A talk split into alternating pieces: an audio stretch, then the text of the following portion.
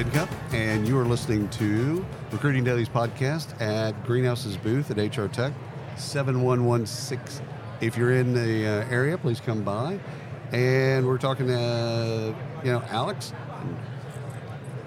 Mateo. I was about to call you Matthew. Sorry. Yeah, it's okay. That. That's why I was You like, call me Matthew. I gotta look at Matt, his. If so- I don't look at his name badge, he's gonna kill me.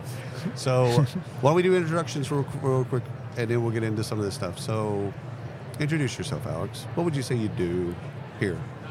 Uh, here at HR Tech, No, I walk, a, I walk a lot. Yeah. yeah, Yeah, It's four got- miles to the casino. You got your you got your steps in. Yeah, for sure. Okay. So I'm the CEO and co-founder at JobSync.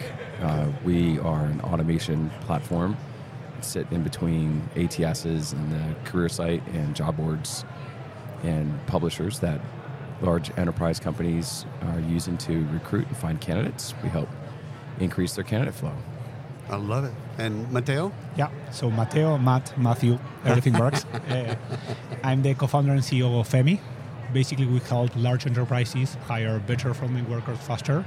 So we streamline communication from the moment they apply Right. till they are hired using text-based tools. Okay. Okay. Okay. Okay. So both of y'all been into this space a little while, you know, more than a day or so. So uh, why don't we do this? Your favorite interview qu- candidate, uh, your favorite candidate interview question. So, for instance, it's not a stumper, but like when a candidate asks you a question through your any time in your life where you're like, you know what, that's a great question. It doesn't have to be that they got hired or not. I'm like, I don't care if they got hired. I just, I'm just wondering about the questions that candidates ask that really, really stick with you through life. And Mateo, I'll start with you. So questions that candidates ask us or the ones that we don't ask. We have one candidate, one question, just something that stuck with you through life. Need to think a bit. So Uh, I, I had one yesterday while you're yeah. thinking about it, and the the person said a candidate asked me, "How am I successful with you?" And so it wasn't about the company. It wasn't about anything else. So we're going to be working. It was a hiring manager. They were going to be working with the hiring manager. Yeah. What they cared about is how do I thrive with you, yeah. and not the job, not even the job or any of the other stuff. It's like how do I thrive with you? And I thought that, yeah, That's that's that's a pretty cool question. Yeah. So what do you got? I think a good one. It's I got a candidate that asked me not why we started the company or why I started the company, but because why I'm still at the company. Like, Oh, hey, nice. why after years Yeah. do you still choose to be at the company? Oh, that's a good question. That's a good one. That's Yeah. a good question. Right? You're probably asking that of yourself right now. yeah, for sure. Every day. Uh, I think uh, you know. Not, I don't have the specific language of the question, but I'll, I'll say anytime that a candidate roots into kind of what problems we're struggling to solve, right? Then they're trying to really understand how they can add value Right. to our company, right? So, you know, what is the biggest thing that you are struggling with today as a company? Which then, for me, in our in our business, that's that creates a lot of alignment because like we've fallen in love with the problems that our customer our Oh. customers have. I love that. And if they're curious enough, they've been to the website, they've got a general idea of what you're trying to do and achieve and stuff like that, but then they ask you a probative, how how is this? How is it really? Like, what are they really struggling with, and how are you fixing it? yeah, like anytime a candidate can try to take the position of being my therapist, Yeah, I feel like done. we're gonna we're, 100%. we're in the right spot. Did Bill pull out some ink blots? no doubt. I see a cloud. so, all right. So, how do we get TA? Because both of y'all deal with a ton, uh, tons of TA leaders. How do we get TA to look past the resume or the LinkedIn profile? How do we get them to see? In Texas, we have this phrase, "I hear what you're not saying," right? So, how do we get them to? And a resume or a LinkedIn profile is a lot of stated. Some of it's implied. But how do we get them to look past all that stuff and find great candidates? I'll start with you, Alex. You know, uh, I'm going to give a shout out to uh, another another startup kind of making their way, Hiring Branch. They have the, the best T-shirts in the planet. um, it that starts with F and then ends with interview. Um, anyway, they uh, they're creating job simulations. Oh, right? And I think that's really neat, right? There, so they're they're actually trying to give the candidate an experience uh, that is similar to what they would have, what their life would be like, and what the day to day would be like in the actual role and position. It's And an that- opt in, opt out. Yeah. Candidate then can see, yeah, no, not going to do that. Right, super accelerates a lot of decisions on both sides of, of both sides of that that conversation. Um, I, I will say that I think there's you know the resume has gotten a bad rap Yep. In that you know there are a lot of people who walk around and go, well, we're going to get rid of the resume. And it's like, what are you getting rid of exactly? You're getting rid of the person's history and their experiences because. I think that we actually are trying to understand what people's lived experiences are and like what value are they going to be able to bring because they've seen and kind of been down this path before. I mean, you don't need a resume to get a job, you know, at a restaurant when you're 19 bussing tables. Right. You know, I, that's probably not so necessary, but Right. You know, in the in the in the actual resume world around trying to articulate what you've done, I just don't understand why it's getting such a bad bad It's, rap. it's like job boards. Job boards. They've been they've been They're talking dead. about the dead of the Dead. de- death of job 100% boards. dead. Twenty five years. for sure. Still still get more venture than all the other categories combined, but Right. they're definitely dead. Dead. Hundred percent dead. Resume dead. Yeah. Dead. The death of the resume. Long long live the dead resume. turns out. uh, Mateo, how about yourself? Yeah, I think it's connected to what Alex said about going to the problems. So, first question is which is the problem that you are trying to solve? Right. So, I think talent acquisition it's about a conversation, like learning about the candidate, the candidate wants to learn about you, and the resume plays a role in that. It plays a stronger role in some positions, in others, as we were discussing, it's not that relevant. So before like going beyond or killing the resume, it's like okay, maybe we need to kill the resume for some positions or Right. some relationships, Right. some countries, some I don't know situations. But then it's not black or white. It's like again, what's the problem that we are trying to solve? Is the data at the resume incomplete, inaccurate because there's no information about that candidate in the work? Right. Okay, let's maybe fix the data there. Or maybe yes, maybe the resume is creating like a burden, workload, Yeah. something. Okay, maybe let's kill the resume. Right. So I think we need to go deeper into which are the problems to solve. love I think it. one of the things that, that you know, as you were t- kind of describing that uh, that situation, what I'm starting to think about is the coming day of, uh, let's say, hallucinogenic resumes derived from Gen AI. Yeah, yeah. That's yeah, a good topic. So you, you, you take the job posting and you go, build me a resume for this job posting. Well, Right. you know what? ChatGPT is going to make one absolutely awesome resume bulletproof. probably doesn't have any relation to the candidate. So maybe then people start to disregard resumes. That's Uh, right. So if, if they if the resume doesn't actually help you discern whether or not this person is the right fit Yeah. for your organization, then the resume is going to go away. Yeah. Here's my values. Here's the corporate values. Here's the job description.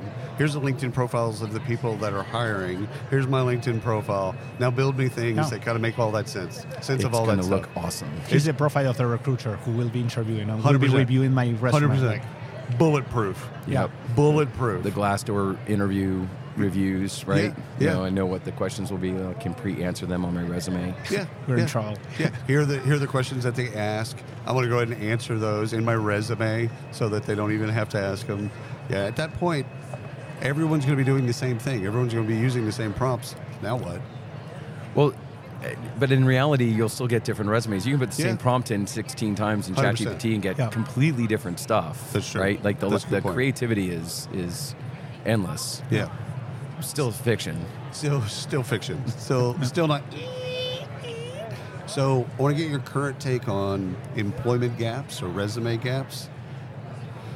How we, how you look at them now, maybe versus how you looked at them pre-pandemic. Like, do you? I've gotten the spectrum uh, from yesterday. Uh, don't care.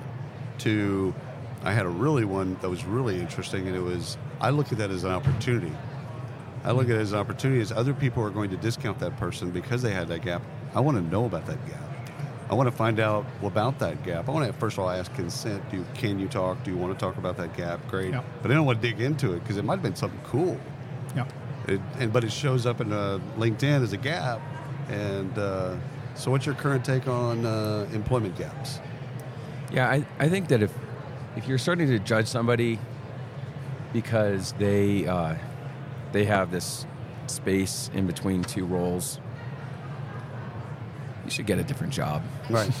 Right. That's my point of view. Yeah. I told somebody yesterday, I'm like, I'm so cynical that I don't trust people that don't have gaps.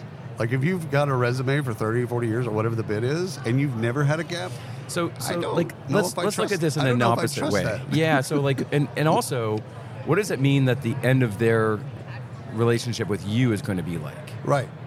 You're going to find out one day, two weeks notice, they're out the door, Right, goodbye. right. Right. Whereas like if there's a gap, well, like it ran its course and then they kind of you know Did some reflection. something else. Went to Min- Kilimanjaro, whatever. They did some bits. How awesome would that be? I mean, put that Kilimanjaro hike up on the 100%. resume. 100%. Like, you know, I took a month and a half and you know ate Yeah. worms Yeah. climbing a mountain. I, went and became a yogi uh, for a year. Done. Like, you know what? Again, those lived experiences. Great. I want to know about that story. Uh, Mateo, what about yourself? What do you th- What do you currently, when you look at employment gaps? I think it's like other stuff in the resume. You need to understand how they talk about that. Right. So if I got a gap, I got a someone missing a quota. It's the same. How do you explain that? What do you say about that?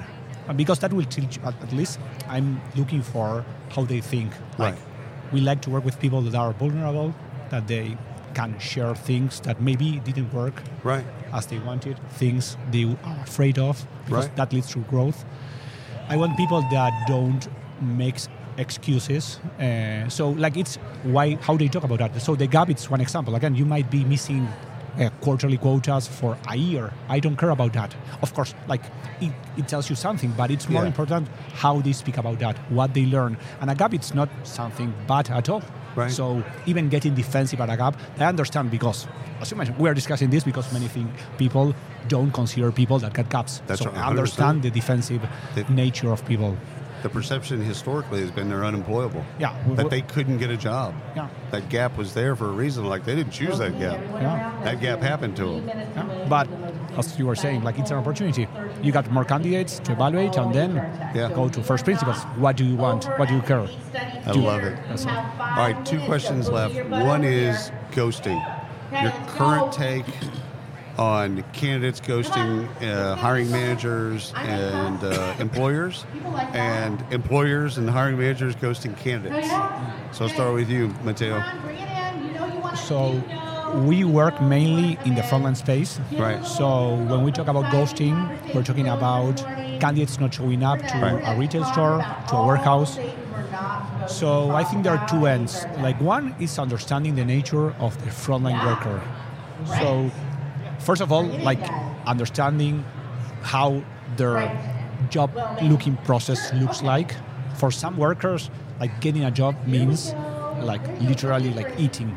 Right. So you need to understand that speed and our stuff makes a difference. So they might be ghosting, first of all, because they got something earlier. Right. But then you need to understand, like, the again where they worked at, where they show up, like which tools they use to try to basically address the right messages.